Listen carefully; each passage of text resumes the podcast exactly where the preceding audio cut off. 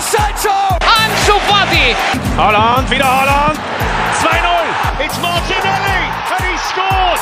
Mira, mira, mira, mira, Lemar para Joao Félix! Golazo! C'est bien fait! Oh, le doublé! Le doublé pour Ryan Cherkit! Force to finds Odegaard. Martin Odegaard! The opening oh. goal! Bonjour à tous, j'espère que vous allez bien, que vous êtes en forme, que vous avez bien démarré votre semaine. Ici, euh, tout va pour le mieux, franchement on est, bien, voilà, euh, semaine qui démarre euh, tranquillement, retour de Paris, retour d'hors-jeu, on est, on est bien, oui, oui, les Girondins ont perdu, mais que voulez-vous, au moins ils n'ont pas gâché mon week-end, il faut prendre des petits plaisirs là où ils sont, et on se contentera de ça en sachant qu'on a passé un bon week-end.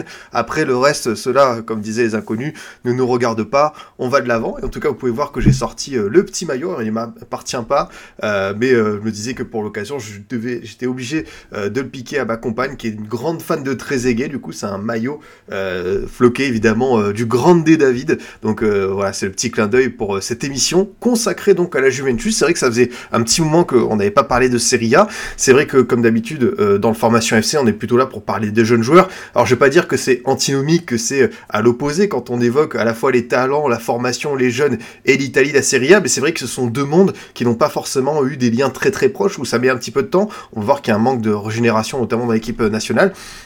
Et cette saison, mine de rien, on a petit à petit euh, la Juventus qui euh, intègre des jeunes, qui euh, voilà euh, lance des talents qui font plaisir à voir, notamment voilà Kenan Yildiz, l'attaquant turc qui est en train de voilà de réaliser vraiment un, démarrage canon. On a aussi Mathias Soulé prêté à Frosinone qui fait vraiment une très très belle saison en Italie avant de revenir euh, à la Juve. Du coup, euh, forcément, ça va être l'occasion euh, aujourd'hui bah, de se pencher sur où en est la Juventus en 2024, euh, quelle est la place de, Maximi, de Maximiliano Allegri, est-ce que c'est toujours voilà l'homme fort? C'est vrai qu'ils sont à la lutte pour l'Inter, on n'en parle pas beaucoup, donc forcément, ça, ça me plaît bien voilà d'évoquer ça avec mon invité du jour. On va passer en revue finalement ce projet next-gen de la Juventus, la Juve qui, mine de rien, a beaucoup investi aussi pour sa formation, qui a préparé le terrain, qui a cherché aussi des talents un petit peu partout dans le monde, et ça forcément c'est assez euh, plaisant de voir que bah il y a peut-être un club italien qui a bien pensé ça et euh, c'est en train peut-être de, porter ses fruits. Donc je suis très content d'accueillir euh, dès à présent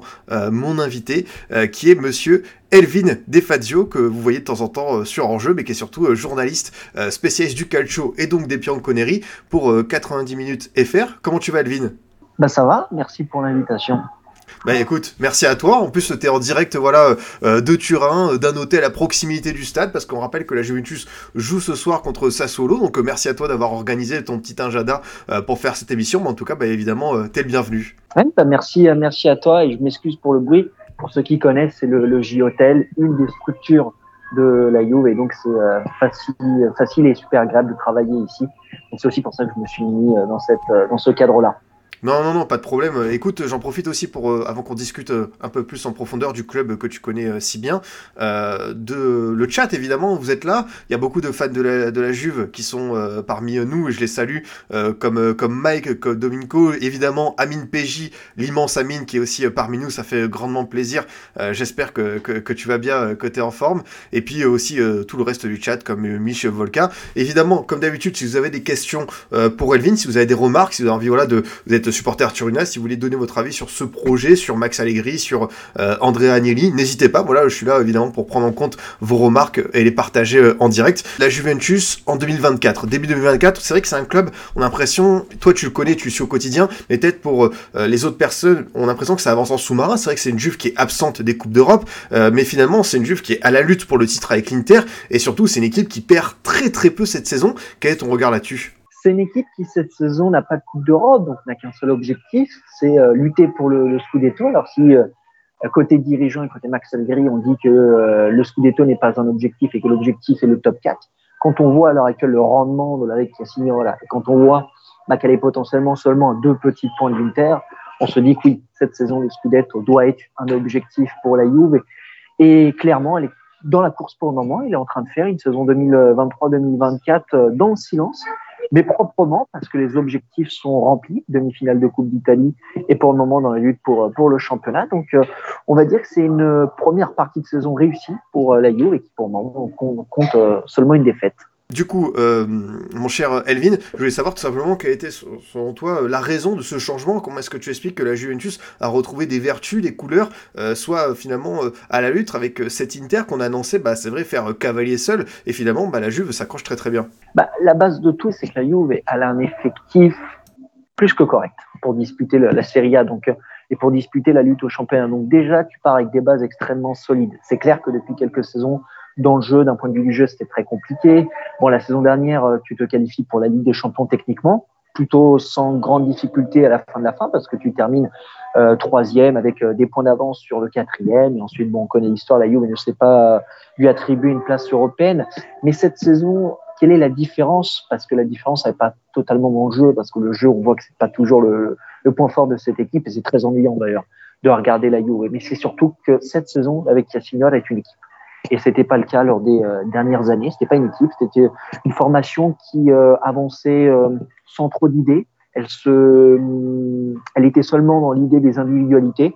ballon à Chiesa, Vlaovic et signe de la croix pour espérer quelque chose d'intéressant se produisent. Et cette saison, il y a un groupe, euh, les milieux comme les défenseurs, comme les attaquants marquent, et il y a une équipe qui est, euh, qui est, euh, qui est cohérente parce qu'elle va dans le même sens, et c'est pas un hasard si aujourd'hui elle est, deuxième de, de Serie A. Donc selon moi, avant l'aspect du jeu, parce qu'il n'y a pas eu une énorme amélioration de ce point de vue-là, c'est surtout que la Juve est devenue un groupe équipe. Comment est-ce que toi, euh, tu as vécu, enfin, comment est-ce qu'à Turin, on a vécu justement ces sanctions à la fois sur le plan national et aussi en, Coupe d'Europe? C'est vrai que c'est venu, ça s'est enlevé, puis c'est revenu sur, euh, sur la fin. J'imagine que ça a été une sorte de petit feuilleton euh, pas évident, tu vois, pour se projeter à court terme. Ça a été vécu comme une injustice, d'abord, parce que euh, c'est vrai qu'à l'heure actuelle, encore une fois, on ne comprend pas concrètement pourquoi la Juve a été sanctionnée pour une affaire de plus-value, mais les plus-values euh, en Italie, tout le monde en fait. Dans le football en général, tout le monde en fait. Après, ensuite, il y a eu les sanctions officielles, et c'est vrai que même dans les sanctions officielles, concrètement, euh, c'est difficile de comprendre comment la Juve essaie de refuser des, des points. donc, il y a eu ce sentiment d'incompréhension, et je vais même te dire, lorsque la Juve, et la saison dernière, a eu officiellement ses moins 15 points, c'est là où, dans les difficultés de l'année dernière, la Juve s'est renforcée et a été, euh, a été meilleure. Donc, cet épisode, quelque part, il a aussi servi à regrouper tout un effectif et surtout, ça a renforcé quelque part les tifosi de la Juve et dans l'envie d'aller remporter ce scudetto pour tenter d'avoir une revanche finalement sur la Lega, la Serie A, qui elle-même a infligé les sanctions à la Juve. Et donc, j'ai envie de dire, cette sanction, elle a été vécue comme une injustice, comme quelque chose évidemment de négatif, mais il y a eu derrière cette volonté de tout de suite rebondir pour prendre une revanche sur le système football italien parce qu'on comprend difficilement pas comment la Juve a pu euh, cette vue refuser autant de points de pénalité. Justement, tu as commencé à évoquer euh, les, les, instances, euh, la, les, les, conflits entre la Juventus et peut-être le monde du football. Et euh, avant qu'on aille plus en détail sur les jeunes joueurs, moi ça m'intéresse justement d'en savoir un petit peu plus sur où en est l'institution Juventus. Et forcément, on est obligé de parler d'Andrea Agnelli, Elvin, et de cette fameuse Super League. On, a vu que le projet est revenu il y a quelques semaines dans, dans, le Giron. On se disait, bah tiens, ça va être de nouveau lancé. Finalement, il y a une communication assez discrète de la Juventus à ce sujet. On a vu par exemple, tu vois, Florentino Pérez, lui, y aller franco, euh, poser euh, devant les trophées, etc., dire c'est nous l'avenir, etc. La Juve, en l'impression, est-ce qu'elle est entre deux positions ou est-ce qu'elle attend de voir? Euh, Je m'attendais pas à une communication de la part de la Juve, et d'ailleurs, elle n'est pas, elle pas arrivée. Je pense que oui, cette équipe-là, euh, aussi au vu du moment, c'est-à-dire qu'à l'heure actuelle, elle est vraiment focalisée sur le terrain, et mettre un communiqué pour mettre un communiqué sur la Super League, ça aurait très certainement un petit peu bafouillé tout ça et euh, très certainement qu'elle attend que les choses évoluent, parce qu'officiellement, bon, a priori, elle n'est plus dans cette Super League. Euh, mais après, c'est tout un système qui a changé. Il faut savoir que la direction de la Juve, il y a un an de cela, a totalement changé. Il n'y a plus Agnelli, c'est plus le président. Tout le conseil d'administration avait démissionné. Donc, il faut aussi comprendre la volonté et surtout ce que veulent la nouvelle direction. Et on a pu comprendre que, au vu de cette nouvelle direction, à l'heure actuelle, toutes ces communications autour de la Super League, c'est pas une priorité. Le terrain, c'est une priorité. Donc, c'est aussi pour ça qu'il n'y a eu aucune communication de la part de, des Bianconeri. Euh, mais très certainement qu'elle attend aussi de voir comment va se euh, passer, comment euh, vont évoluer ces choses, euh, toutes ces choses-là. Après, c'est pas un secret si cette Super League a été initiée évidemment par l'ancien président de la Juve et notamment Draghi. Justement sur sur Agnelli parce que c'est un personnage, c'est vrai que on va dire dans une certaine opinion publique, on a plutôt euh, un a priori négatif sur lui parce que tu sais il a cette euh, étiquette de réformateur du football, de quelqu'un qui veut voilà entre guillemets euh, changer les règles, qui veut vraiment s'approprier aussi peut-être le football pour les grands clubs. Toi justement, tu le connais très très bien, tu suis au quotidien. Est-ce que tu peux apporter peut-être un peu de nuance et nous dire quel est précisément euh, peut-être euh, l'aspect positif de ce qu'a pu faire euh, Agnelli, notamment pour la Juventus et peut-être plus globalement pour le football italien. Alors pour la Juve, il faut savoir que Agnelli reprend les mains de la Juve, les, les de la Juve en 2010. recontextualisant rapidement, la Juve en 2010 a perd en phase de groupe contre Bordeaux et le Bayern Munich. Elle arrive dernier en Ligue des Champions derrière le Maccabi Tel Aviv, si je me trompe pas. Je me rappelle de ce match à Bordeaux d'ailleurs. Euh, donc c'est un contexte hyper compliqué. La Juve sort de Calciopoli, donc elle revient de Série D aussi. Euh, c'est pas du tout une équipe avec des stars. Alors il y a encore les Nedved, mais Nedved en fin de carrière, Del Piero en fin de carrière, Buffon était resté, mais c'était une équipe en reconstruction qui devait redevenir compétitive. Anili arrive en 2010, en 2011, un an plus tard, il gagne le Scudetto avec euh, Antonio Conte, et puis il ramènera neuf Scudetti de suite. C'est historique, personne n'a jamais fait ça dans l'histoire du football italien. Et je pense que personne ne refera ça. Donc, il amène un certain enthousiasme. Il, fait, il emmène deux fois euh, la Juve en finale de, de, de, Ligue des Champions. Il amène des Cristiano Ronaldo dans cette équipe. Il a fait euh, devenir la Juve une marque à part entière. C'est-à-dire que cette équipe-là est devenue l'une des plus grandes puissances du, du football mondial, au-delà d'être la plus grande puissance du football italien. Donc, il a apporté énormément de choses positives. Mais il y a eu des mais. Et à partir de 2017, il y a eu cette, cette sensation finalement, Agnelli a plus fait passer cette Juve est comme un objet marketing plutôt qu'une équipe de foot et ça s'est ressenti derrière avec les résultats qu'on peut un peu euh, baisser. Donc le travail d'Agnelli a été très très positif, on va dire pendant 7-8 euh, ans et ensuite il y a eu des moments beaucoup plus compliqués. Mais dans la globalité, tout réduire à quelque chose de négatif, c'est extrêmement, selon moi, euh, une erreur parce qu'Anneli a apporté énormément, énormément de bonnes choses euh, à, cette, à cette Juve-là. Et si aujourd'hui, elle est redevenue compétitive sur la scène euh, nationale, même si elle a eu des, des, des, coups de moins bien depuis quelques saisons, et que malgré tout, euh, lors de la dernière décennie, elle est redevenue aussi compétitive, là aussi en Ligue des Champions, c'est aussi en partie au choix d'André Agnelli et de toute la structure Juve. Donc je pense que cette équipe-là, les tifosi de la Juve, doivent remercier André Agnelli pour tout ce qu'il a fait pour ce club-là, parce qu'il ne faut pas oublier euh, l'état dans lequel il a récupéré la Juve en 2010. Ah mais c'est vrai, c'est toujours bien, comme tu dis, de mettre du contexte. Et merci d'avoir en plus cité euh, ce match contre le Girondin de Bordeaux. J'y étais, j'y étais au Parc Lescure, voilà, euh, Del Piero Buffon versus euh, Chamac, Ferrando, Menegazzo, Gourcuff, toute la clique. Donc ouais, c'est vrai que ça nous ne, ça nous rajeunit pas. Du coup, il y a BVL21 qui nous dit, au-delà du sportif, avant l'arrivée d'Anili, la Juve avait 176 millions de chiffre d'affaires. Désormais, son C annuel dépasse plus de 5, dépasse plus de, sur les 5 ans, les 500 millions. Il a réussi à se reglobaliser, à reglobaliser, pardon, la marque Juve post-Calciopoli comme dit Elvin, il faut nuancer l'image populaire de Ranieri. Non, mais justement, c'était pour euh, ça que c'était intéressant parce que c'est vrai que euh, nous, euh, même moi, tu vois, même moi, je vais faire mon critique. C'est vrai que c'est quelqu'un quand je le vois, tu vois, dire moi, j'aime pas voir la Talenta en quart de finale Ligue des Champions. Quand il dit il faut privilégier le, le, le, les, écrans, enfin euh, repenser le football parce que les enfants le regardent euh, plus du tout, ils sont sur leurs écrans durant les matchs. C'est vrai que moi c'est quelque chose qui me déplaît. Après, euh, force est de constater quand même, comme tu dis, ce qu'il a pu bâtir pour la Juventus, c'est à souligner. Et du coup, justement, en autre personnalité forte du côté de la vieille dame, on est obligé d'évoquer ce bon vieux Max Allegri. Elvin, alors c'est quelqu'un qui évidemment est aussi très euh, voilà, euh, clivant, hein, honnêtement. C'est quelqu'un qui, comme tu dis, a gagné beaucoup de titres, qui a atteint euh, des, finales de C1, mais qui a aussi laissé cette image un peu paradoxale. quelqu'un qui a finalement aussi peut-être participé à l'affaiblissement de la Juventus. Cette saison, tu as l'impression qu'il revient en force. Est-ce que Max Allegri, c'est pour toi toujours l'homme, entre guillemets, sur lequel tu peux te reposer pour bâtir un projet sur, sur la durée? Alors, c'est vrai qu'il y a eu deux passages d'Allegri, tu fais bien de le dire, 2015-2019, et ensuite il y a son retour. Je ne vais pas parler 2015-2019 parce que c'est le passé, mais depuis son retour, euh, globalement, ça a été une énorme déception avant cette saison. Déception parce que, euh, alors certes, il qualifie toujours la Juve en Ligue des Champions, mais cette équipe-là n'a jamais été capable de gagner le Scudetto. Première année, euh, il ne lutte pas avec Inter, ensuite il ne lutte pas avec Milan, et ensuite il ne lutte pas avec, le Napoli la saison dernière. Donc déjà, de ce point de vue-là, ne pas lutter, ne pas savoir et pouvoir lutter pour le Scudetto comme une équipe comme la Juve, c'était quelque chose de préoccupant. Ensuite, d'un point de vue du jeu, il n'a jamais fait progresser globalement cette équipe. Depuis son arrivée en 2021, j'avais l'impression que la Juve est stagnée. Enfin, l'impression, c'était une réalité. La Juve est stagnée. Aucun jeune, aucun jeune joueur ou aucun joueur n'arrivait clairement exposé. Il avait même réussi à faire régresser par exemple un Vlaovic ou un Chiesa par exemple. Donc c'est sûr qu'il y a eu énormément d'attentes de ce point de vue-là. La différence avec cette année, c'est que globalement, autour de lui, il y a un groupe équipe. C'est qu'Allegri, il n'est pas là pour construire des choses, parce qu'Allegri, il ne sait pas construire des choses.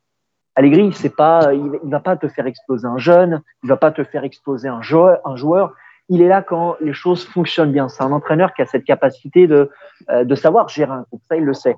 Et cette année, pourquoi Pour le moment, les choses vont plus ou moins bien? D'une, il a le même groupe équipe depuis deux ans. Donc, c'est la minimum, minimum des choses de voir un petit peu de, de mieux, même pas d'un point de vue du jeu, mais d'un point de vue de l'attitude. Et de deux, quand les résultats arrivent, c'est toujours plus simple d'avoir un groupe qui est cohérent. Donc, il y a encore, selon moi, cette déception d'un point de vue du jeu, mais je vais te dire la, vérité. Est-ce qu'on doit encore attendre quelque chose de ce point de vue-là de la part de la Juve et de Max Allegri? Non. Cette équipe-là, cette saison, ça sera une équipe moche à avoir joué, mais la vraie différence, c'est que c'est un groupe équipe. Maintenant, il est en fin de contrat le 30 juin 2025, donc la saison prochaine, pas cet été. Honnêtement, je pense que la meilleure chose à faire pour l'avec Cassignol, c'est passer euh, à autre chose dès cet été parce que cette équipe-là ne construira pas sur le long terme avec, avec Max Allegri. Moi, en tout cas, je, je, cette ligne de lecture, je la vois comme ça. Tu aimerais qui, du coup, comme entraîneur pour poursuivre l'aventure? Est-ce que ce serait euh, un, un, coach type euh, Thiago Motta, par exemple? Thiago Motta serait une idée. Euh, par exemple, moi, je t'aurais dit Tudor, Igor Tudor, parce que je pense que elle doit débuter concrètement cette aventure. Il était adjoint d'Andra Pirlo, mais un jour ou l'autre, l'aventure d'Igor Tudor devra débuter avec la Juve. Mais il faut une autre mentalité, une autre philosophie de, jeu. Euh, ça sera l'opposé de Max Allegri, mais c'est aussi le moment quelque part, très certainement cet été, après trois ans d'Allegri, de, donner un petit coup de fouet, parce que la saison prochaine, la Juve jouera la Ligue des Champions. Donc, tu auras des attentes encore plus élevées. Tu pourras pas te contenter du minimum qui s'est fait cette saison. Et, et d'un point de vue du jeu en général, parce que malgré tout, cette équipe a besoin aussi de jeu pour être regardée et pour avoir un peu de légitimité aux yeux du monde.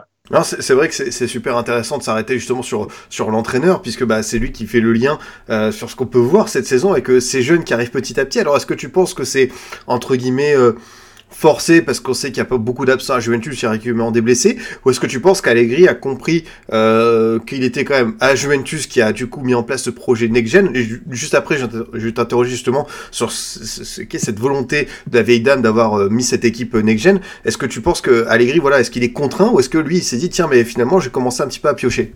Un peu des deux. Pour moi, il a été contraint aussi de lancer des jeunes. Par exemple, tu parles, tu parlais de Kenan qui est le joueur du moment un joueur que tout le monde parle, etc., qui est très très fort. Et pourquoi elle a lancé Kenan Litz Parce qu'il y avait des blessures. Euh, il y a encore 4-5 semaines, Kenan Litz, euh, en équipe première, il n'existait pas. Hein. Quand tu Vlaovic, Keza, Milik et Keane à disposition, ce joueur-là n'existait pas. Donc, il y a eu par défaut. Après, il y, a eu, a eu le mérite, si on peut appeler ça, de lancer aussi d'autres jeunes, et ça, il faut le reconnaître. Mais pareil, quand il lance Fabio Miretti, c'est parce qu'au milieu, il n'y a personne. Quand il lance Nicolo Fagioli il y a deux ans, euh, les, euh, la première partie de saison, Fagioli n'existe pas. Il le lance parce qu'il y a eu des blessures. Donc il y a eu malgré tout des choix par défaut. Maintenant, évidemment, ce qu'on doit rendre à Allegri, c'est qu'il a continué à les faire jouer avec de la continuité certains jeunes, notamment les Fagioli et, les Miretti. Mais ces jeunes-là ont dû attendre des blessures pour clairement débuter. Et c'est vrai que tu parles du projet Next Gen, et quand tu parles du projet Next Gen, c'est quand même paradoxal par rapport à un entraîneur comme Allegri qui aime avoir des joueurs, des joueurs confirmés avec lui. C'est vrai que je l'ai dit en introduction, euh, Elvin, la Serie A, on a un sentiment qu'il y a toujours ce, ce, petit retard par rapport euh, aux, jeunes talents et leur faire confiance. Parce que tu vois, il y a des championnats, bah, par exemple la Ligue 1, tu vois, on peut voir euh, du Zaire Emery 16 ans, du Euro 17 ans euh, lancé totalement. Et pour le coup, tu as ce, ce, paradoxe, même tu vois, en Allemagne, on leur fait confiance, en Angleterre, on n'hésite pas aussi. C'est vrai qu'en Italie, on a toujours ce sentiment. Est-ce que tu peux peut-être juste revenir là-dessus sur pourquoi est-ce qu'il y a ces difficultés, je dirais presque structurelles, à faire confiance aux jeunes de la Aux jeunes des, réserves C'est une question de mentalité. Selon moi, c'est bien plus profond. Ça part déjà des, centres de formation euh, des plus jeunes âges. Aujourd'hui, je pense qu'en Italie, c'est une question de mentalité. On a peur. On a peur de lancer un jeune. Euh, le mec, il a un, un, jeune qui a 22 ans. Euh, ils vont dire non, mais il n'est pas prêt encore pour l'équipe première. Il va falloir l'envoyer en prêt à la Salernitana pour qu'il se fasse concrètement plus de temps de jeu. C'est une question de mentalité. Tu le vois aujourd'hui, un jeune, pas parce qu'il est en Serie A qu'il peut pas jouer à 18 ans. C'est une question de clairement de croire ton projet. Sauf que le problème à l'heure actuelle en Italie, bah, aucune équipe ne laisse la place aux jeunes, mis à part par exemple la Juve. À Milan, tu quasiment aucun jeune. Tu as Jiménez, par exemple, du centre de formation, qui appartient au Real, mais qui a fait ses premiers pas il y a quelques semaines et c'est très compliqué. L'Inter, il n'y a, a, aucun jeune. Le Napoli, il n'y a aucun jeune. Donc déjà, si tu vois qu'en équipe première, tu personne qui lance les jeunes, le projet de la jeunesse, il pourra jamais voir le jour. Et c'est là où la Juve a été extrêmement intéressante. C'est que derrière tout ça, se crée de la valorisation. Aujourd'hui, le football italien n'a pas beaucoup d'argent le Napoli, l'Inter, Milan, c'est des clubs qui ne peuvent pas dépenser des millions sur le marché des transferts.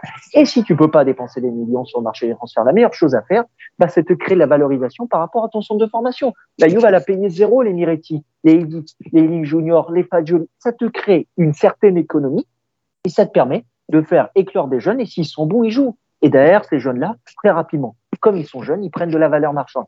Donc, ce moi, c'est un système football global qu'il faut revoir en Italie je suis très content que la Juve et quelque part aussi la Talenta qui a lancé une équipe en série C. La Juve, ça s'appelle la Next Gen, mais elle évolue en série C, statut professionnel, parce qu'aujourd'hui, il y a un tel écart entre la Primavera, la U19 et l'équipe euh, première dans le monde en Italie que c'est compliqué pour ces jeunes-là de voir le jour. Parce qu'aujourd'hui, un entraîneur, un, un, un Mazzari, un Pioli, etc., il te fera pas débuter un jeune. Parce qu'il va se dire, le jour, il n'est pas prêt. Donc ça, c'est un problème plus que global en Italie, et selon moi, c'est avant tout d'un point de vue de la mentalité. Et euh, quand tu parles de ce problème global, j'imagine qu'on peut presque l'élargir à, la, Nazionale, à l'équipe nationale aussi. On a ce, manque euh, des fois bah, de vivier, de régénération, de talent. Alors oui, tu vois, il y a des super super joueurs.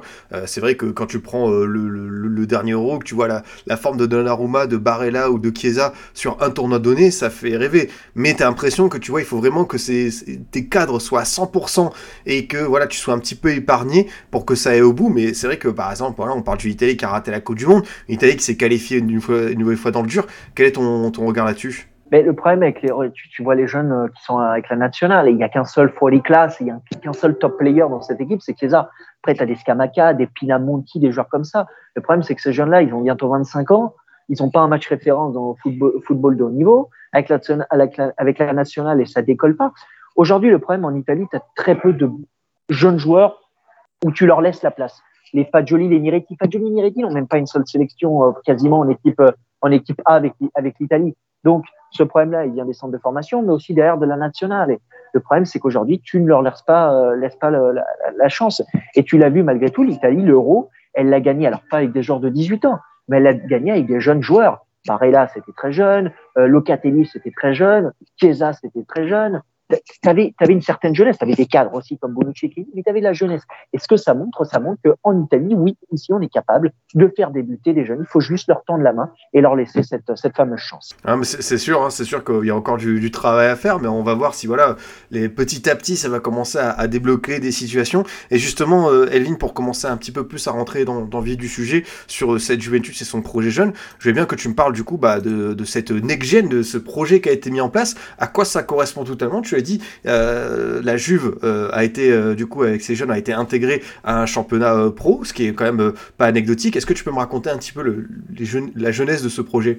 Alors, comme j'ai dit tout à l'heure, il y a en Italie, avant d'arriver d'arriver en équipe première, donc en Serie A ou Serie B pour certaines équipes, tu n'as qu'une seule passerelle qui est la Primavera, les U19, le championnat U19 par exemple en France, et t'as pas de passerelle entre les deux. Et la Juve a décidé de créer une passerelle, c'est-à-dire créer le club Next Gen, évolue aujourd'hui en série C, donc troisième division euh, en, Italie, donc milieu professionnel, justement pour aider ces jeunes-là à euh, arriver plus facilement en équipe première. Il y a la Talenta qui a suivi. Et tu le vois, le projet Next Gen, il est né il y a trois ans, euh, et aujourd'hui, il porte ses fruits.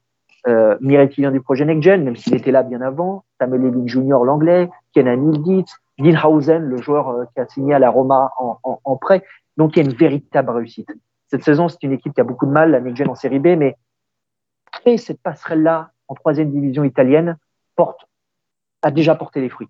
Et j'insiste là-dessus, tous les clubs italiens doivent, s'ils ont la capacité économique, et les gros clubs ont la capacité économique, c'est seulement une question d'envie, doivent absolument créer une passerelle entre la Primavera et la Serie A. Et ils doivent se, ont ce devoir de trouver une équipe en, en, C. Et à l'heure actuelle, la Juve, c'est une véritable bénédiction. Ouais, la, la, formation globalement euh, à, la Juventus, euh, d'un point de vue, j'ai envie de dire euh, historique, ça a toujours été un, un, enjeu fondamental. C'est un, un, label. On sait que ça a été, bah, tu vois, on l'a dit récemment avec aussi bah, les fluctuations de la Serie A qui a du mal à lancer ses talents. Peut-être ça a un petit peu moins été éclatant. Mais est-ce que la formation globalement, c'est quelque chose auquel, par exemple, les tifosi sont très attachés? La formation, il y a encore un tabou. Je veux te dire, il y a encore un tabou avec la formation. Euh, c'est pas du tout le même monde qu'en France. Aujourd'hui, en France, euh, tu as un jeune qui est bon à 16 ans, tu le fais jouer en Ligue 1 déjà. Euh, pareil, c'est même, même pas la même mentalité qu'en Allemagne. Mais ça évolue. Ça évolue parce qu'aujourd'hui, les Italiens s'intéressent plus à ce qui se passe dans, les centres de, formation. Alors aussi, les réseaux sociaux, peut-être notre monde aujourd'hui en 2024 aide aussi et contribue peut-être à ça. Mais il y a encore ce tabou. C'est-à-dire, euh, aujourd'hui, il y a quelqu'un qui va dire hey, j'ai vu qu'aujourd'hui, euh, il y a un mec de 17 ans en Primavera qui est très très bon, il a peut-être sa place en équipe première.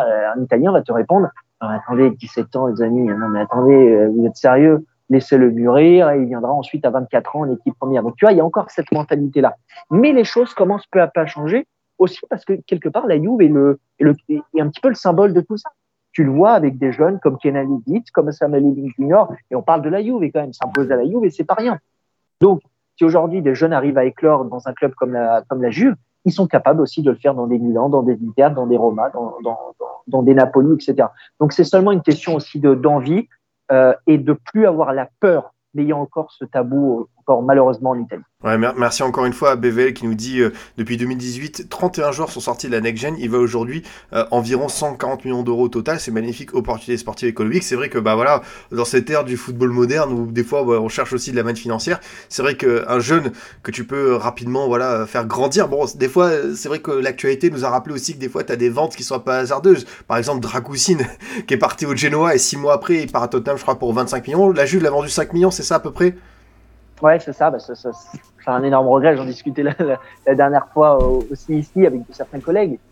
Il n'y a pas d'explication euh, à ça, mais à ce moment-là, la Juve retenait que Dragouzine euh, valait cette valeur marchande-là. Et tu le vois après, euh, un jeune joueur est capable de vite exploser. Mais tu fais bien de dire Dragouzine parce que lui aussi faisait partie du, du projet Next Gen. Ouais justement, euh, Elvin, si tu dois euh, voilà, euh, nous parler du jeune à suivre sur cette Juventus au début 2024, de ce projet Next Gen, vers qui tu as envie de te tourner? Alors, je vais être un petit peu innovant, si on peut appeler ça innovant, parce qu'il y a beaucoup de bons joueurs. Il a cité Kenan Liditz, mais pareil, Kenan Liditz, à l'heure actuelle, ce serait un petit peu trop facile, tu vois. Il y a très, très, de très, très bons jeunes, jeunes joueurs dans cette équipe, et j'insiste avec tous les noms qu'on a cités pour le moment. Mais j'ai envie de te parler de Luis Raza, euh, qui a fait ses deux premières apparitions dans le groupe, donc il n'a pas joué. Hein. Euh, là, en Coupe d'Italie, il est convoqué pour ce match-là ce soir face à Sassuolo. Lui, il vient du centre de formation, donc pas que de l'année Gen, il était déjà bien là, bien là avant, comme Miretti par exemple, euh, mais il est déjà très très talentueux, très talentueux. C'est un joueur euh, avec euh, une capacité balle au pied monstrueuse. Honnêtement, balle au pied, il est juste dingue. Euh, capable de jouer devant la défense, mais aussi aussi capable de jouer en tréquartiste, donc c'est-à-dire en position numéro 10. Il a une palette très très large. Et honnêtement, ça, pourquoi j'ai décidé de parler de Luis c'est qu'il respire plutôt bien le symbole de reconstruction de la jeunesse juventine. Et c'est aussi pour ça que je t'ai dit ça, c'est que c'est un jeune qui part de très très loin et qu'aujourd'hui, en 2024, malgré son jeune âge, il est déjà convoqué avec, avec l'équipe première. Donc, euh, j'ai envie de te parler de ce symbole-là parce que selon moi, voilà, il respire purement la, la grandeur de, de la next gen. Et j'aurais pu parler de, par exemple, de Canalidis aussi, par exemple. Ouais, de toute façon, Canalidis, on va, on va y venir. Euh, il y a Afali qui dit euh, merci, on va sortir le bug pour les parties full manager. C'est vrai que ça peut aussi servir, euh, voilà, de petits repères pour nos amis, les, les, geeks, les nerds de, de, FM. Mais pour insister sur Louis XVI, en plus, j'ai mis une photo de lui avec un maillot de l'Italie. C'est vrai qu'il a fait notamment un Euro U19 qui a été convaincant. toi, tu, tu, le vois quand même avoir un, du temps de jeu, tu le vois un petit peu à rentrer dans les petits papiers au fur et à mesure ou est-ce qu'il faudra qu'il passe par un prêt? Je ne sais pas si cette saison il aura un futur, je ne pense pas. Aussi parce qu'au milieu de terrain, bon, c'est pas qu'il y a énormément de joueurs, mais Allegri a déjà intégré euh, deux jeunes de la, enfin, bien plus, mais euh, je compte pas Miretti et Fagioli qui étaient déjà là la saison dernière. Il a intégré Nicolosi Caviga qui revenait de près de la Salernitane et il a euh, décidé d'intégrer Nongé Bondé, un jeune belge au milieu de terrain. Donc je ne vois pas intégrer un autre jeune joueur. Maintenant, moi, je pense qu'il n'y a pas besoin d'envoyer en, prêt certains jeunes. Enfin, je veux dire, si un jeune il est prêt directement pour jouer à la You, il est prêt. À l'heure actuelle, je peux pas te dire s'il est prêt pour l'équipe première, parce que je l'ai pas vu en équipe première. Mais donnons-lui la chance. Et ensuite, on fera les évaluations. Si ce jeune-là n'est pas bon lorsqu'il joue, je te dirais, vaut mieux l'envoyer en prêt pour le faire jeune, pour le faire jouer, etc. Mais si tu pars directement avec la mentalité de te dire, ce jeune-là, doit aller en, prêt alors qu'il n'a même pas une seule minute en équipe première, alors on retombe directement dans les erreurs de la mentalité italienne que personnellement je ne m'accorde pas du tout là-dessus. Donc euh, j'ose espérer voir Luis Hassa avec l'équipe première parce qu'il a montré de très bonnes choses avec la Primavera et ensuite avec la Gen et ensuite on pourra avoir une évaluation. Mais je m'attends quelques petites quelques petites minutes par-ci par-là d'ici la fin de la saison. Avant de parler de, de parce que c'est vrai que c'est un peu la, sensation euh, de, cet hiver côté turinois, c'est vrai qu'il faut qu'on revienne aussi bah, sur le cas Fagioli-Elvin. comment ça a été perçu à Turin, euh, aussi cette histoire de Paris sportif, alors qui a englobé d'autres joueurs. Il s'appelle Tonali euh, du côté de, Newcastle et de Milan. Mais c'est vrai que Fagioli, en plus, bah, c'est un jeune formé euh, chez Bianconeri. On l'a vu, tu vois, en larmes avec beaucoup de soucis. Comment ça a été perçu? Ça a été perçu que la Juve a été très, très proche de Fagioli. Il faut savoir que contrairement à Pogba, Fagioli s'entraîne toujours avec le groupe. Alors, il joue plus, mais il s'entraîne avec le groupe. Tous les matins, il est au centre d'entraînement. Il est payé par le club parce que Pogba n'est plus payé par le club. Donc il y a eu une certaine, certain rapprochement. Euh, Fadjoli, c'est une maladie. Euh, il suit des thérapies pour essayer de s'en sortir. Moi, j'ai vu des, des, choses sur les réseaux sociaux qui ont une horribilité, enfin horrible, horrible. le joueur, il a reçu des menaces de mort. Euh, on allait euh, le chercher dans la rue, on allait l'insulter, etc. Les gens n'ont pas compris que c'est une maladie. Donc la Juve, comme un club euh, tellement professionnel, a aidé Nicolo Fagioli lui a fait comprendre que tu es dans la famille, Juve, et donc euh, lui a permis de, rester en contact avec le groupe équipe. C'est très important pour pas être isolé, etc. Donc euh, ça a été vécu comme un énorme soutien ici. Honnêtement, personne n'est tombé sur Fagioli parce que c'est des erreurs de parcours qui peuvent arriver. Euh, c'est une maladie, encore une fois, la ludopathie. Et donc voilà, j'ose espérer qu'en tout cas, elle s'en sortira. Et la bonne nouvelle, c'est que pour la dernière journée de Serie A, Fagioli ne sera plus suspendu, donc il pourra faire ses débuts cette saison avec avec la Juve. Il y a eu un certain rapprochement qui a été fait envers Fagioli que j'ai trouvé très propre de la part de la Juve. Non, c'est vrai que c'est à ça lui. Il y a Max qui me dit d'ailleurs il a été prolongé pendant sa suspension, donc euh, c'est vrai que c'est aussi le genre de geste, tu vois, pour euh, lui faire confiance. Alors dans le chat, c'est vrai qu'il y en a beaucoup qui veulent qu'on parle de, de, de Keane et de Milik. Alors c'est vrai qu'avant peut-être d'attaquer les, les, jeunes joueurs, est-ce que tu veux dire un, un, petit mot sur ces deux-là? Parce que c'est vrai qu'en plus Keane passé par le PSG et Milik passé par l'OM sont des visages connus, connus en Ligue 1. Quelle est leur, leur situation avec, avec la Juve? Alors Milik vit une saison compliquée, il ne joue jamais. Alors il a marqué un, triplé, voire un quadruplé. Euh, jeudi en Coupe d'Italie, quadruplé ça n'a pas compté, mais un triplé, ça c'était sûr.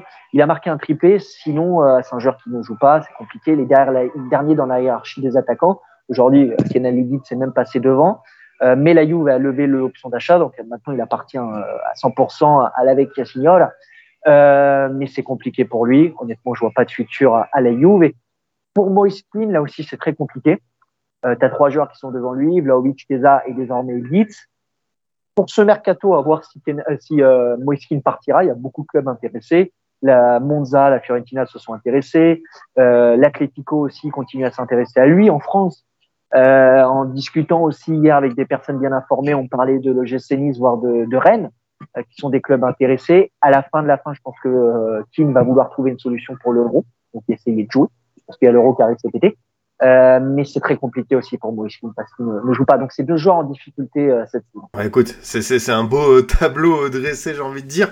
Allez, on va parler peut-être de, de, de, joueurs justement qui sont sur une dynamique folle. Évidemment, j'ai envie de t'interroger pour commencer sur Kenan Yildiz, Elvin, parce qu'on est en train de voir ce talent turc émerger. C'est vrai qu'on a vu les Turcs étaient absolument sur tous les fronts pour Arda Güler. Et puis là, Yildiz qui nous fait un démarrage canon à la fois en Serie A et en Coupe d'Italie en montrant vraiment un gros talent un gros potentiel technique, mais aussi de la finition. Quel est ton, ton regard là-dessus, justement? Quel est le projet de la Juventus avec lui? Bah, avec tout le respect, Daguler, euh, très bon jeune joueur, etc. Mais on en a énormément parlé parce qu'il a signé dans le plus grand club du monde, qui est le Real, et le club le plus médiatique.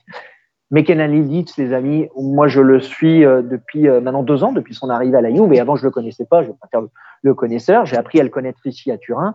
Euh, arrivé gratuitement du Bayern Munich, ça je le précise, gratuitement c'était considéré à son âge, à 15-16 ans, quand la Juve a été le chercher, comme un, un, un des plus grands cracks de, de sa génération, euh, parmi les scouts, etc. Et finalement, avec la force qu'a aujourd'hui la Juve avec les jeunes, elle a eu le pouvoir de pouvoir prendre Kenan gratuitement. Et quand je dis ça, c'est parce qu'il y a beaucoup de clubs dessus, dont le Barça.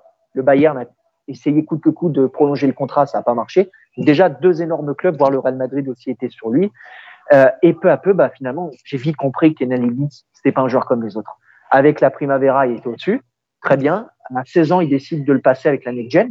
En série C, milieu professionnel. Avec la Next Gen, il arrive, il casse tout. Il est très, très fort, trop fort avec la Next Gen. Ce sont en Youth League. Il y a eu quelques petits moments de difficulté, mais avec la, en Youth League et ensuite avec la Next Gen, il a été juste monstrueux. Et c'est tout naturellement que cet été, il arrive en équipe première. Et le truc, c'est que dès qu'il arrive en équipe première, dès que Max Allegri le fait jouer, il s'est passé quelque chose, Scipion. Il n'a pas fallu longtemps pour comprendre que ce jeune-là n'était pas comme les autres.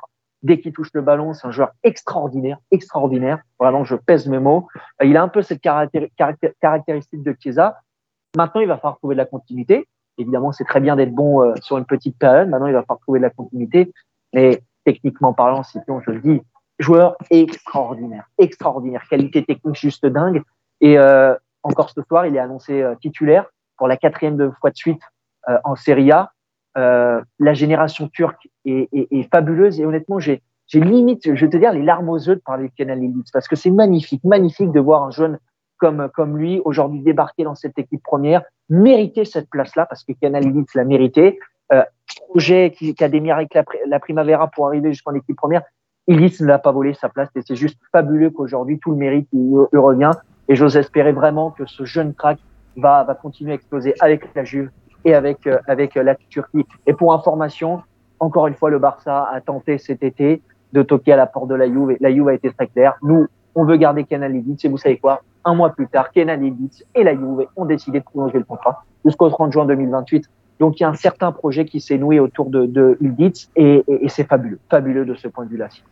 Franchement, t'as as réussi à nous transmettre vraiment une vraie passion pour euh, ce jeune joueur. Euh, ça, ça, sent que voilà, euh, il t'a vraiment, bah, comme on dit, tapé dans l'œil. Merci à Axossi pour le petit abonnement Prime. Lui aussi, il a peut-être eu les, frissons quand t'as parlé de Calidis, mais c'est vrai que t'as as, vraiment très très bien défini le joueur. Justement, je voulais savoir un petit peu au niveau du poste, quel était vraiment son rôle sur le terrain? Alors, depuis qu'il est à la Juve, parce qu'encore une fois, je le connaissais pas lorsqu'il était au Bayern, il a, il a eu plusieurs positions. Alors là, en équipe première, dans un 3-5-2, il joue attaquant pur, mais on le voit, un joueur qui est capable de redescendre, etc. Moi, aujourd'hui, opinion purement personnelle, je préfère voir un Kenan Ligis dans cette position de numéro 10, donc derrière une pointe, par exemple, plutôt que euh, en tant que vrai numéro 9, parce qu'il n'a pas les caractéristiques pour jouer numéro 9. Mais c'est un joueur aussi qui peut être dévastateur sur le côté, parce qu'il a un peu les mêmes caractéristiques qu'un Federico Chiesa, et pour le moment, d'ailleurs, la quasi-totalité des buts qu'il a inscrits en équipe première avec la Juve viennent du côté part du côté gauche et les lignes, il fait des slaloms et il te met un but venu, venu d'ailleurs. Donc, selon moi, c'est sur le côté, soit sur un côté, soit dans cette position numéro 10. Mais sa palette, elle est tellement large. Si il peut jouer numéro 9, il peut jouer numéro 10, il peut jouer sur un côté. C'est un luxe. Un luxe et ça démontre tout le talent de, ce jeune-là. Je suis sûr, je suis sûr que c'est euh, c'est en plus une qualité chez un jeune joueur de savoir être polyvalent, d'avoir plusieurs registres. En plus, le numéro 10, c'est quelque chose qui est, euh, voilà, on dit des fois c'est en effet de disparition, mais les, équipes ont besoin d'avoir ce type de joueur créatif, encore plus, euh, comme tu le dis, pour la Juventus de Max Allegri. Et c'est vrai que moi, c'est vrai que le, démarrage canon qu'il a pu effectuer, la vivacité du dribble, le, coup d'œil, voilà, on parle d'un homme de 18 ans, mais c'est vrai que moi aussi j'ai été totalement, voilà, bluffé par ce qu'il a montré. On va peut-être continuer un petit tour d'horizon des, jeunes à surveiller du côté de la Juve. Alors lui, il n'est pas euh, cette saison à Turin, il est prêté à euh, Frosinone, mais c'est évidemment Mathias Soulet, euh, le talent euh, argentin. Lui aussi, on parle vraiment d'un prospect qui est attendu depuis très longtemps. Et là, pour le coup, on a dit, voilà, des fois on prête des jeunes à droite à gauche, c'est pas évident, voilà, ils vont peut-être pas s'intégrer. Là, pour le coup, lui, le prêt en Serie A, ça lui a fait un, bien fou. Clairement, clairement. Euh Frosinone, cette saison, bah, c'est une équipe en difficulté, mais qui a beaucoup de jeunes joueurs.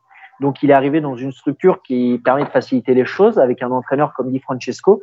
Et puis, il est arrivé dans une structure où il y avait une structure où il y avait certains jeunes de la Juve qui sont prêtés. Tu as parlé de Mathias Soulet, mais il y a aussi Enzo Baranencia, par exemple, et Caio Georges, qui sont deux jeunes joueurs qui appartiennent aussi à la Juve. Euh, mais Soulet était déjà fabuleux avec euh, en centre de formation. Il a été fabuleux dans le peu de matchs qu'il a joué avec l'équipe première. Et puis cette saison, il a complètement tout déchiré. Mais euh, on parlait de Blitz, on parlait de Nongé Bondé tout à l'heure, on parlait euh, de Miretti, de Fagioli. Voilà un autre jeune de, de, de, du centre de formation de la qui est juste incroyable. Mathias Soulet, il a une technique incroyable, il est capable de te faire des slaloms aussi. Euh, il a beaucoup mûri cette saison, c'est là où il a énormément euh, progressé, c'est-à-dire qu'il a trouvé la continuité. Peut-être que ça l'a aidé à jouer dans une équipe où il y a moins de pression. Faudra voir lorsqu'il arrivera concrètement à la Juve. Et cette saison, tu joues dans une équipe qui lutte pour le maintien, etc. Donc forcément, ça facilite les choses. Honnêtement, je m'attendais pas à ce qu'il soit aussi bon avec Frosinone. Je, connais le talent de Soulet, j'adore le jeune, ce jeune joueur, mais honnêtement, cette saison avec Frosinone la première partie de saison, elle est juste dingue. C'est le point central de, cette équipe. Donc, euh, j'ai envie de dire à toutes les personnes qui ne connaissent pas encore Mathias Soulet, n'hésitez pas à aller le voir, euh, que ce soit à la télé, sur YouTube, je sais pas, aujourd'hui, il y a mille choses pour regarder un jeune joueur, mais ses prix sont garantis. Honnêtement, j'ai hâte, hâte de le revoir ici à Turin parce que il a sa place, il a toute sa place. Non, moi je l'avais découvert lors du tournoi Maurice Revelo en 2022 avec euh, l'équipe d'Argentine où il y avait bah, euh, Garnacho, lui et euh, Romero qui est aujourd'hui à l'AC Milan. Euh, du coup, un trio argentin, tu vois, très prometteur. Et c'est vrai que même si l'Argentine euh, entraînée par Javier Mascherano était pas encore totalement prête au niveau du jeu, je sentais un gros talent individuel chez lui. Et justement, je voulais savoir quel projet de la Juventus quand Soulé va revenir cet été. Est-ce qu'on va encore le prêter? Est-ce qu'on va compter sur lui? Quelle va être la suite? Ah, si, si je pouvais te répondre euh, tout de suite, euh, je te répondrai tout de suite. C'est les évaluations qui se feront cet été. Déjà, il faut comprendre qui sera l'entraîneur à disposition. Voilà. Bon, Max Allegri est encore sous contrat, mais on verra ce qui pourra se passer. C'est, il y a tellement de paramètres à prendre en compte. Maintenant, si tu me parles, moi personnellement, bah, Soulé, là, tous les jours, il a sa place dans, dans cette équipe. Donc, euh, j'ose espérer en tout cas qu'il aura un futur à, à la Juve et que ce prêt à Frosinone, et c'est pas seulement voilà, une étape derrière, continuer à le reprêter ou le vendre quelque part. Parce que malgré tout, quelle a été l'intelligence de la Juve cette saison C'est d'avoir prêté ce jeune-là et lui de lui avoir fait prendre de la valeur marchande. Soulé, quand il quitte la Juve, il vaut peut-être 10 millions. Aujourd'hui, Soulé, jeune joueur, argentin, euh, joueur technique, attaquant, c'est 25-30 millions d'euros facile. Donc, euh, c'est aussi ça la puissance de, de cette Juve-là. Et j'ai envie de te dire, j'espère que Soulé restera, ouais. On va continuer euh, notre petit euh, tour d'horizon euh, des, jeunes de Turinois qui sont très prometteurs. Je sais que tu euh, que t'es, enfin que t'as un rendez-vous aussi après professionnel, donc n'hésite pas à me dire quand on fait trop long. comme ça, voilà, on va continuer à parler de jeunes joueurs, mais n'hésite pas à me dire voilà quand tu dois, dois filer. Pas de souci, avec plaisir pour l'instant. Du coup, ouais, je voulais euh, avec toi parler d'un autre euh, joueur qui est prêté, euh, qui a été prêté cet hiver par Roma, c'est Dean Huysen, néerlandais. Et justement, c'est vrai que c'est assez ouf, c'est que on parle, tu vois, de formation, de jeunes joueurs, etc., de post-formation. C'est vrai que là, on est en train, tu vois, de parler de Yildiz turc, on est en train de parler de Soulé argentin, et là, Huysen qui est néerlandais. C'est vrai que la Juve a fait à la fois fort sur la formation, internationale, avec notamment, voilà, Miretti, qui est un Italien, mais aussi sur des joueurs qui viennent de plein d'horizons différents, plein de pays différents. Ouais, tout cela et le mérite à une équipe scout de la Juve qui est extraordinaire. Et désormais, l'ancien chef scout de la Juve, qui s'appelle Matteo Tognozzi, qui est devenu le nouveau directeur sportif de Grenade. Euh, donc, nouvelle aventure depuis euh, deux mois désormais. Euh, et il faut savoir que Matteo Tognozzi, dans le monde du foot, à l'heure actuelle, est considéré comme l'un des meilleurs chefs scouts. Il a évolué à l'époque avec Longoria, parce que Longoria était le chef scout de la Juve avant qu'il devienne aujourd'hui, par exemple, président de, l'OM. Donc, je voulais rendre un petit hommage à Matteo Tognozzi. C'est pas un hasard qu'aujourd'hui, tous ces jeunes-là viennent de, quatre coins du, monde. Dinhausen, aujourd'hui, je te parlais de Mathias Soulet, je te parlais de, de, Kenan mais là aussi, c'est un des jeunes joueurs dans le centre de formation qui m'a donné le plus de frissons. Euh, c'est un hasard si lui aussi a été intégré rapidement en équipe première. Malheureusement, il a pu, peu jouer en équipe première. Il a fait quelques minutes à San Siro face à Milan, mais premier ballon qui touche, il anticipe les AO, des gestes qui trompent pas. Euh, aujourd'hui, il a la Roma pour euh, tout simplement avoir plus de temps de jeu.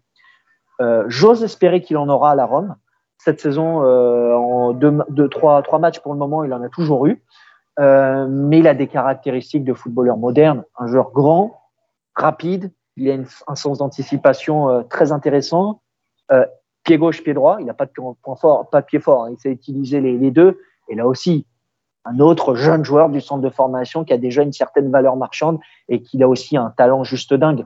Donc là aussi, tout à l'heure, on parlait de Soulé, etc. Si vous ne connaissez pas Dinhausen, je vous conseille juste c'est un régal. Alors vraiment, euh, lui, euh, quand il a fait euh, ses premières minutes avec la Roma, de, malheureusement José Mourinho qui est, qui est, parti entre temps, c'était une entrée à la mi-temps contre l'Atalanta et une qualité à la relance pour un défenseur central. C'est là où tu vois vraiment le coup d'œil, c'est tu dis ah là il y a quelque chose. Oui, totalement. Mais euh, alors Hausen est néerlandais, mais il a grandi dans, une, dans un environnement espagnol. Il parle espagnol, alors il parle évidemment néerlandais. Hein. Il parle espagnol, il a grandi, grandi dans le sud de l'Espagne. Et c'est vrai que j'avais discuté avec des, personnes euh, voilà, qui, suivent, euh, qui l'ont suivi, etc. Et même des scouts qui ont été, le, le repérer. Euh, et même côté Juve, et on m'en a dit que du bien lorsqu'il était déjà jeune, très vite, la Juve s'est dit faut qu'on se positionne sur ce jeune joueur-là parce qu'il avait quelque chose. Et évidemment, quand vous êtes bon à cet âge-là, il y a beaucoup de gros clubs qui sont, sur vous. Et je voulais, je, je féliciter encore cette, cette Juve-là qui a été très forte à prendre. Encore Dimhausen, je sais pas, ça se trouve dans trois ans, cette vidéo, je serais ridicule parce que mes propos ne, euh, vaudront absolument euh, plus rien. Mais à l'heure actuelle, Inhausen, il a un sacré futur de, devant lui. Et j'ose espérer que dès la saison prochaine, il sera inséré officiellement dans la rotation des défenseurs, voire pourquoi pas une place de titulaire dans, la Juve. Voilà, j'ai vu un message euh, de Simone qui voulait qu'on parle des Belges de la Juventus parce que c'est vrai qu'il y a des petits liens. Quand j'ai cité notamment euh, dans le, tweet d'annonce euh, Joseph Nongue, milieu de terrain, il y a directement Jump Touch que je salue qui a dit voilà, faut qu'on en parle et tout. Est-ce que tu peux commencer peut-être par lui? Parce que c'est vrai que en, termes de, de, prospect, la Juventus est aussi allée chercher du côté de la Belgique. Décidément, bah, voilà, la, la, Juventus a un regard très international. c'est vrai qu'il a commencé à faire ses premières minutes en Coupe d'Italie et aussi en, en Serie A pareil, en termes de, petits talents, euh, voilà, ça, on, sent le, on sent quelque chose. On sent quelque, quelque chose. Là aussi, euh, jeune joueur que, que j'admire, euh, déjà avec le centre de formation, j'ai trouvé juste dingue. Et là, je suis très content qu'ils soient en équipe première. Donc, j'ai bondé. bah, c'est un peu, vous allez m'en vouloir, vous allez m'insulter de dire ça, mais c'est la vérité. Il ressemble à Paul Pogba quand il joue. C'est les mêmes caractéristiques. J'ai l'impression de voir Paul Pogba, milieu qui, qui est capable de te casser des lignes. J'en parle même pas il a une force physique complètement dingue. Et honnêtement, pour le futur du football belge, je le vois clairement intégrer euh, très vite euh, l'équipe première euh, de, de, la Belgique. Là aussi, le talent est juste dingue. Il a fait ses premiers pas en Coupe d'Italie, tu as raison de le, dire, Scipion. Euh, il fait partie concrètement désormais de l'équipe première. Alors, il joue peu, parce qu'encore une fois, tu as des joueurs qui sont devant lui. Mais euh, là aussi, ça fait partie du travail des, des, scouts de l'AIU. On me disait que Nongé Bondé était repéré par beaucoup de gros clubs il était à Anderlecht et il a choisi le, projet Juve. Mais si tous ces jeunes joueurs-là choisissent aujourd'hui la Juve, c'est parce qu'il y a de la légitimité. légitimité. À l'époque, il y avait quoi? Marquisio, Moiskin qui sortaient du centre de formation. Tu n'en avais quasiment aucun. Aujourd'hui, tu as vu le nombre de joueurs qui, sortent, pardon, du centre de formation de la Juve, c'est-à-dire qu'il y a une sorte de légitimité.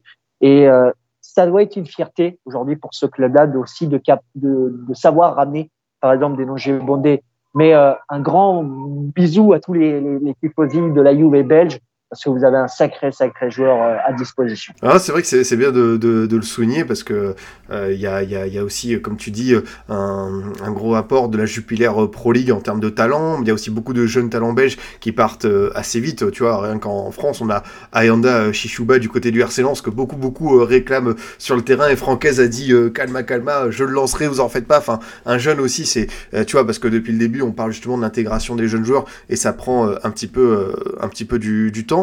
Euh, il y avait une question euh, qui était euh, intéressante de Del Piero. Ah, je, te coupe juste, Scipion. Il y en a même un autre que j'ai pas cité dans ce, dans ce truc, c'est Enzo Kutken. alors, lui, il n'est pas du tout en équipe première, il est avec les, U16 de la Juve. J'ai eu l'occasion de le voir deux fois déjà. Je ne le connaissais pas avant qu'il arrive à la Juve. Autre jeune joueur belge qui m'a marqué. Vraiment, il a un truc extraordinaire.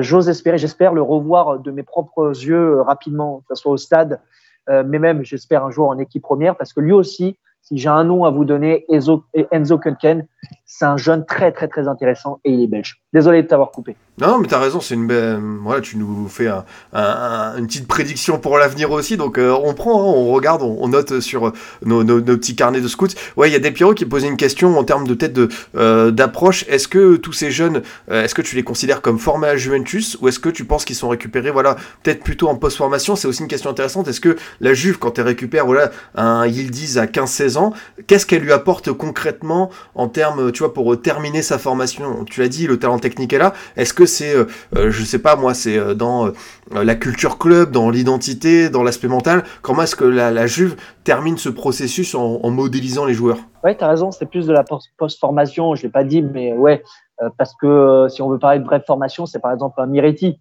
qui arrive à 8 ans à la Juve et qui est aujourd'hui en équipe première, ou un Fagioli aussi, par exemple, qui arrivait très tôt à la Juve. Eux, c'est plus post-formation, les, les juniors, les, les elites, etc. Qu'est-ce qu'ils peuvent apporter? Bah, ouais, l'identité d'un club, une autre mentalité, une autre philosophie de jeu. Par exemple, il dit que c'est totalement différent en Allemagne qu'en Italie. Donc, c'est plus euh, des détails, des détails de fin de formation plutôt que. Euh, c'est pas, pas maintenant que Kenal Leeds va apprendre à jouer au foot, tu vois. Il l'a appris bien plus tôt. Donc, c'est sur des petites subtilités. Après, euh, il faut pas enlever le mérite à la Juve. C'est pas parce qu'ils viennent en post-formation qu'il faut dire que la Juve n'a rien à voir euh, là-dedans. C'est une seconde phase de leur formation mais derrière, la Juve euh, continue à les professionnaliser, j'ai envie de dire, à ce qui les attend derrière pour arriver jusqu'au plus haut niveau. Pour euh, continuer un petit peu peut-être sur d'autres profils de joueurs, alors c'est vrai que euh, il y avait, euh, je crois, Nico qui veut savoir ce que tu penses de Federico Gatti. c'est aussi un, cas intéressant, un peu plus âgé lui, mais voilà qui commence à accumuler beaucoup beaucoup de temps de jeu avec la Juve ces derniers mois. Ah bah c'est sûr qu'il n'a pas la même trajectoire que des Nongé Bondé, des Elitz, etc. Parce que pour un ordre d'idée, euh, Gatti, il y a 4 euh, ans, il est 4-5 ans, il était maçon. Donc, euh, tu vois, t'imagines le, le truc. il a eu un programme de, de, méritocratie aussi. Il a fait série D, série C. Il a fait série B avec Frosinone. Et pour arriver jusqu'à la Juve aujourd'hui, tout ce qu'il arrive, c'est totalement mérité. Parce que, honnêtement, un défenseur très talentueux, très fort, dur sur l'homme. Cette saison, c'est avec Bremer, peut-être deux des quatre meilleurs défenseurs de, de. Il marque. Folle de capacité de vous ça a remarqué cette saison. Il a déjà trois ou quatre buts Gatti pour un défenseur central. C'est le défenseur central euh, le plus impliqué sur sur des buts en, en euh, tout ce qui lui arrive c'est totalement mérité. Il a des caractéristiques de défenseur de la Juve c'est-à-dire euh, comme à l'époque tu vois un peu les Chiellini dur sur l'homme. Il n'a pas une gueule de, de, beau gosse etc il va au duel. Et honnêtement Gatti c'est un, un, joueur qu'il faut surveiller pour l'avenir parce que bon, il n'a pas 20 ans mais il a il a pas 30 ans non plus je crois qu'il a 25 ou 26 ans donc il a encore pas mal d'années devant lui, mais je suis très content de ce qui arrive à, à Gatti parce qu'honnêtement, il a une progression juste euh, dingue. Et pareil, lorsqu'il arrive à la Juve, il joue pas au début. Hein. Il joue pas et c'est que la deuxième partie de saison euh, de 2021 qui commence à jouer et là, il n'a plus jamais quitté sa, sa place de, titulaire. c'est vrai, comme tu dis, c'est une trajectoire étonnante. Pendant que tu parlais de Gatti, d'ailleurs, on a vu le bus de la Juventus euh, arriver derrière toi. Donc c'est bien la preuve que, que ah. tu et que tu, tu, tu, tu triches. Bah, ouais. Pour, pour, pour, bah, si certains ça, ça intéresse, en fait, ça, c'est le, le, le J-Hotel et juste derrière, donc il y a le bus des joueurs qui attend toute la journée devant le J-Hotel parce que ici même, là où je me situe, c'est là où dorment les joueurs, par exemple, pour les veilles de match.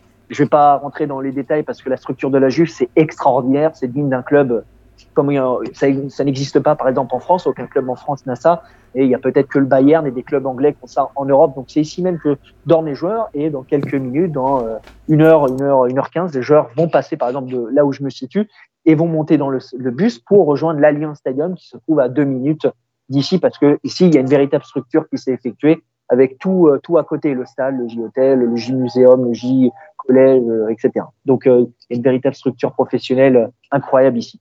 Non, non, justement, euh, avant de terminer, voilà, notre tour d'horizon des joueurs, ça fait une bonne coupure. Est-ce que tu peux rappeler un petit peu justement euh, ces installations, ces infrastructures de très haut niveau que la Juventus a su mettre en place au fil des années? Tu parlais de ce centre médical, de cet hôtel, mais aussi justement pour les jeunes joueurs de, de ce collège. Ouais, c'est ça. Bah, toi, tu as pu le voir à Turin, tu as, été as été voir un match à l'Allianz Stadium, tu peux en témoigner. C'est un stade, mais d'une ultra moderne, ultra, ultra moderne. Il est pas vieux, il est en 2011, hein, il a été inauguré, mais très moderne. Et puis, il y a une structure tout autour. Tu as le J-Collège qui a une minute à pied d'ici pour les, les, les, jeunes. Tu as le J-Médical. Euh, c'est là où passent les visites médicales les, les, les joueurs. Tu as toute une structure très professionnelle. Tu as le J-Store et J-Muséum euh, pour que les tifosi viennent visiter. Tu as le JTC, le Juventus Training Center, juste ici, là où les, les joueurs de l'équipe première s'entraînent. Et tu as le J-Hotel ici. Alors moi, je ne dors pas et je ne dis pas au J-Hotel parce que ici à Turin, j'y suis, mais euh, ce qui permet aux tifosi de la Juve, par exemple, d'être logé à côté du stade. C'est fabuleux. De, tu peux manger ici. Et ce qui est incroyable, c'est que tu rencontres des joueurs ici.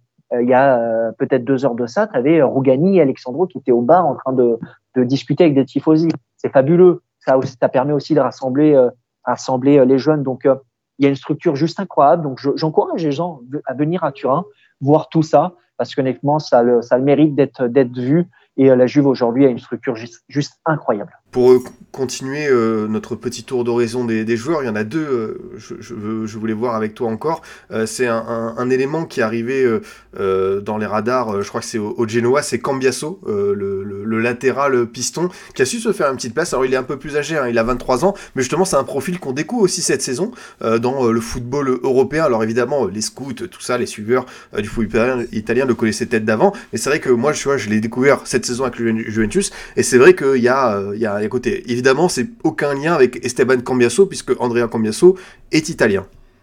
Ouais, c'est ça, bien le, préciser. Euh, il, a, il, appartenait à la Juve, il a été prêté au, au Genoa, et cette saison, euh, révélation, c'est pour moi le meilleur joueur euh, de la Juve cette saison. Il évolue à droite, il est gaucher, et Allegri le fait plus jouer à droite. Alors, j'anticipe déjà, aujourd'hui, il jouera à gauche face à Sassuolo, ce soir au Stadium. Euh, mais euh, il a des caractéristiques tellement intéressantes et tout ce qui manquait à la Juve. La Juve, depuis euh, les 3, 4, 5 saisons, euh, le point faible, c'est clairement les côtés. à l'époque, Alexandro et Deschillo, tu vas pas aller loin avec ça. Et honnêtement, cette saison, comme Yasso, c'est une vraie satisfaction. C'est un joueur qui élimine, il est rapide, il est technique, il marque, il s'est marqué, il sait délivrer des passes décisives. J'ose espérer qu'il continuera lors de la deuxième partie de saison. Mais pareil, s'il y a un joueur à surveiller cette saison à la Juve et qui est peu connu, parce qu'on parle beaucoup des Vlaovic, des Chiesa, etc., etc., honnêtement, euh, comme Yasso en fait partie. Il est juste fabuleux comme joueur. Ouais, tu le, tu le vois arriver assez vite euh, en, en, sélection italienne avec un, un rôle euh, très important? Alors, euh, je vais te dire, malheureusement pour lui, il est dans un poste où il y a une très grande concurrence, c'est-à-dire il y a Di Marco. Ah, Di Marco, oui. Et à l'heure actuelle, peut-être le, le, top 2 des meilleurs latérales gauche euh, de, ce point de vue-là à gauche au monde. Mais pourquoi pas à droite? Moi, je vois très bien Cambiasso à droite. Et honnêtement, sur les côtés, pour l'Italie, avoir Cambiasso et Di Marco, ça serait quelque chose de très, très intéressant. Pourquoi pas, pourquoi pas la surprise du chef euh, pour euh, l'Euro qui, euh, qui sera dans, dans, six mois. Euh, un dernier joueur que je voulais évoquer avec toi, puisque voilà, c'est vrai que quand on parle de, de, jeunes talents, on a les Anglais qui reviennent beaucoup. D'habitude, on les voit euh, peut-être un peu plus en, en Bundesliga à l'image de Jadon Sancho. Euh, là, pour le coup, c'est Samuel Hilling Jr. Quel est ton, ton regard là-dessus? Est-ce que on, alors c'est vrai que c'est un très jeune joueur, on a l'impression que peut-être il y a eu un démarrage canon, puis peut-être un petit peu une forme de stagnation. Est-ce que tu le vois encore euh, reprendre euh, son envol C'est vrai que contrairement aux autres jeunes qu'on a cités euh, là dans cette vidéo, il a un peu plus de mal, tu vois. Il est junior, il est dans un poste qui est beaucoup plus compliqué déjà, mais il a des caractéristiques aussi très modernes, il est très très bon. Maintenant, je le vois un peu moins près que certains jeunes joueurs. Peut-être parmi ceux qui sont intégrés là en équipe première, c'est peut-être celui où j'ai le plus de doutes. Je le verrais bien euh, prêter, honnêtement. Parler tout à l'heure, je disais, il faut voir ce qu'il ce qui vaut d'abord avec l'équipe première avant de juger. Là, j'ai vu ce qui valait avec l'équipe première et je pense que ça sera intéressant de, le prêter. Maintenant, il est en fin de contrat le 30 juin 2025. Donc, il faudra aussi voir de ce point de vue-là, parce que si la Juve le, prête euh, la saison prochaine, d'un point de vue contractuel, ça peut sembler compliqué. Mais c'est un jeune qui est malgré tout très intéressant. Il s'est éliminé, il s'est très bien centré, etc.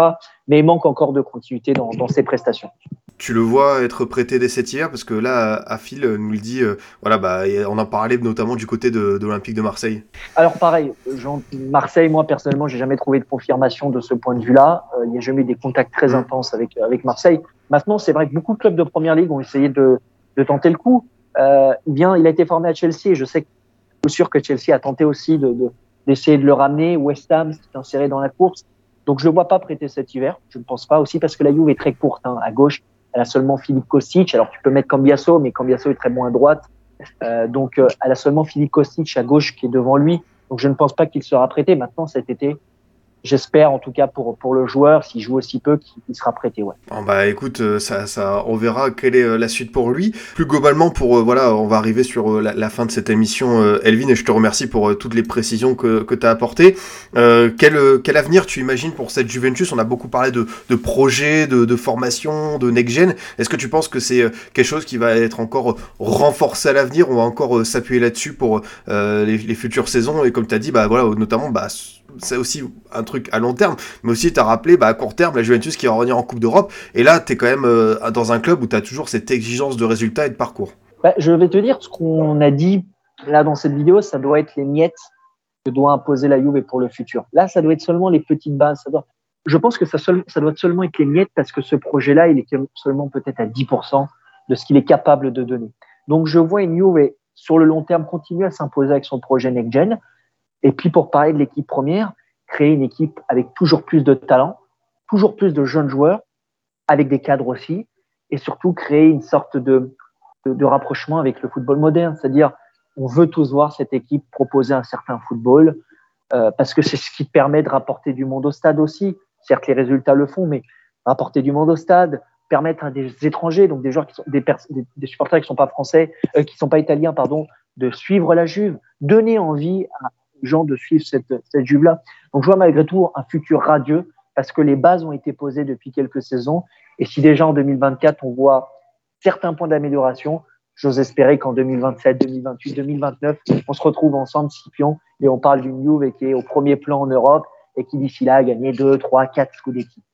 Non, mais c'est sûr, comme tu dis, on, se donnera le rendez-vous, euh, mais euh, c'est vrai que c'est une vraie curiosité, comme tu as dit, c'est intéressant de voir qu'il y a des petites prémices, notamment voilà, avec euh, Kenan Yildiz, tout ça, mais tu as envie de, de voir la suite en termes d'attractivité, de, de voir est-ce que la Juve, selon toi, c'est vrai qu'on a senti, euh, euh, voilà, le, là on, est, on, a peut-être passé le fameux creux de la vague, comme tu as dit, en plus tu as rappelé euh, perte de trois titres d'affilée, tout ça. Euh, le sentiment, est-ce que toi tu as le sentiment que la Juve peut revenir vraiment sur un, un, état un petit peu d'hégémonie, repartir sur beaucoup de titres d'affilée en Serie A? Est-ce que tu penses que le club est capable structurellement, et notamment avec ce projet, et d'arriver sur, voilà, ces peut-être 5-6 joueurs qu'on a évoqués, les futurs cadres de la Juve de demain? Est-ce que tu penses que c'est c'est possible? Il y a tout pour. Il y a tout pour. Il n'y a aucune excuse, honnêtement. Euh, cette équipe-là, si elle a gagné 9 Scudetti, c'est parce qu'elle en a eu les moyens, c'est parce que c'est un club qui a la capacité pour. Donc honnêtement, euh, la Juve ne doit pas se mettre de limites.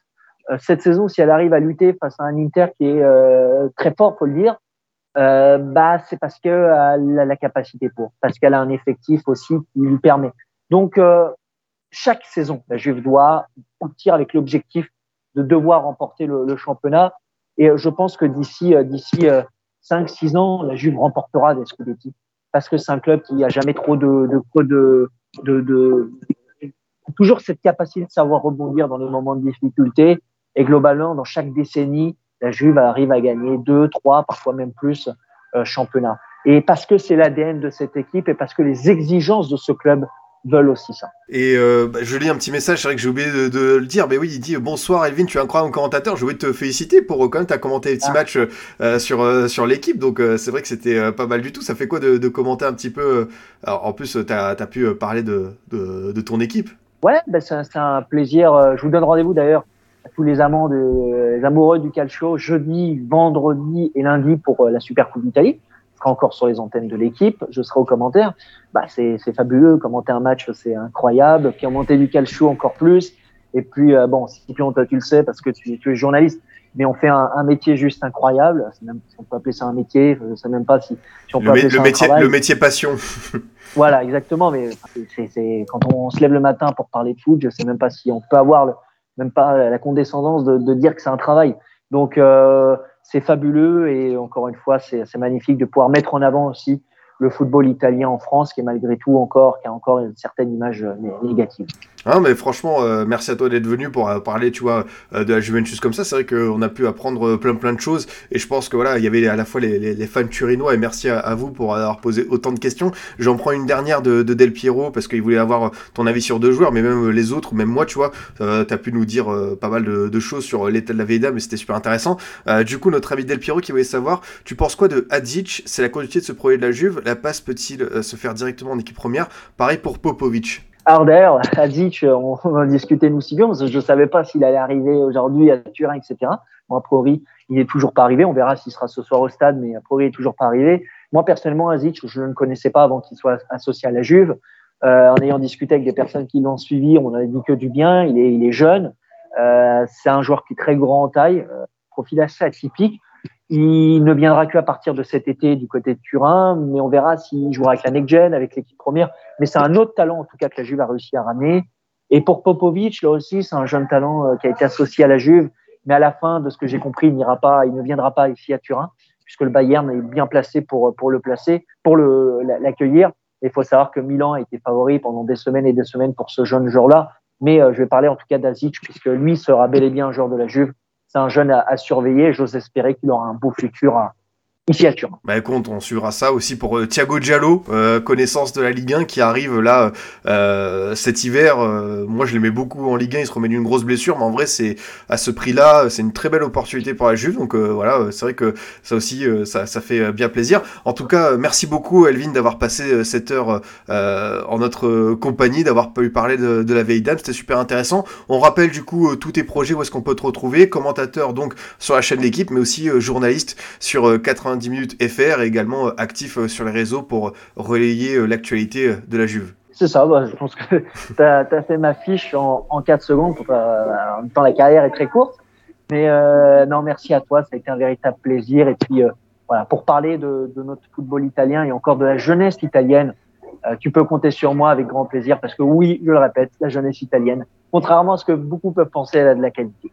Non, franchement, euh, merci à toi euh, d'être venu, c'était super. Et puis, comme je te dis, voilà, la Juve, euh, c'est vrai qu'il y a toujours cette image un peu mystique dès que tu parles d'Agnelli. C'est vrai qu'il y a deux sons de cloche, et c'était bien aussi, je trouve, d'apporter voilà ton ton opinion là-dessus. Mais en tout cas, c'est vrai qu'on a parlé de pas mal de, jeunes joueurs. Voilà, de ils disent à Cambiasso en partant par Soulé. C'est vrai que ça, ça donne envie finalement de voir, comme tu dis, de se donner rendez-vous dans 4-5 ans, voir si tous ces joueurs sont encore là, qui sont les patrons, qui n'a peut-être pas pu percer. Mais en tout cas, c'était c'était passionnant euh, de, de, faire ça avec toi. Bah, merci à toi et surtout merci à tous ceux qui ont euh, suivi ce live et qui suivront aussi le replay. Bah ouais, carrément. Je vais partager euh, du coup dans le chat ton, ta chaîne YouTube, puisque tu fais aussi des débriefs, c'est ça, sur, sur le réseau? C'est ça, sur, sur, sur la Juve, au quotidien. Donc si vous, avez, vous voulez des images de terrain, parce qu'il y a n'y a pas beaucoup de Français qui parlent de, la Juve, ou du moins en français. Des images de terrain, euh, n'hésitez pas, c'est sur cette euh, chaîne YouTube. Des débriefs, des informations mercato, les images exclusives des arrivées des joueurs à l'aéroport, au gîte médical, etc. Vous aurez tout sur, sur ma chaîne YouTube. Bah parfait. Bah merci, euh, merci Elvin d'être venu. En tout cas, c'était un vrai plaisir. Merci comme tu l'as dit aussi au chat qui a été euh, très actif, qui a posé une très bonne question. Ça fait euh, super plaisir. Je vais vous laisser sur ce. On se dit un peu plus tard un petit débrief, je pense, sur sur la canne, sur l'actualité du foot cette semaine. je vous donnerai au courant. Pour ceux qui ont, voilà, comme euh, Zelby euh, tout à l'heure pris le live en cours. Je rappelle que ce sera disponible en replay, en podcast et aussi en format YouTube euh, dès demain matin. Donc voilà, ce sera assez vite sur le réseau. Allez, merci, merci beaucoup encore une fois Elvin. Très bonne soirée. Ciao.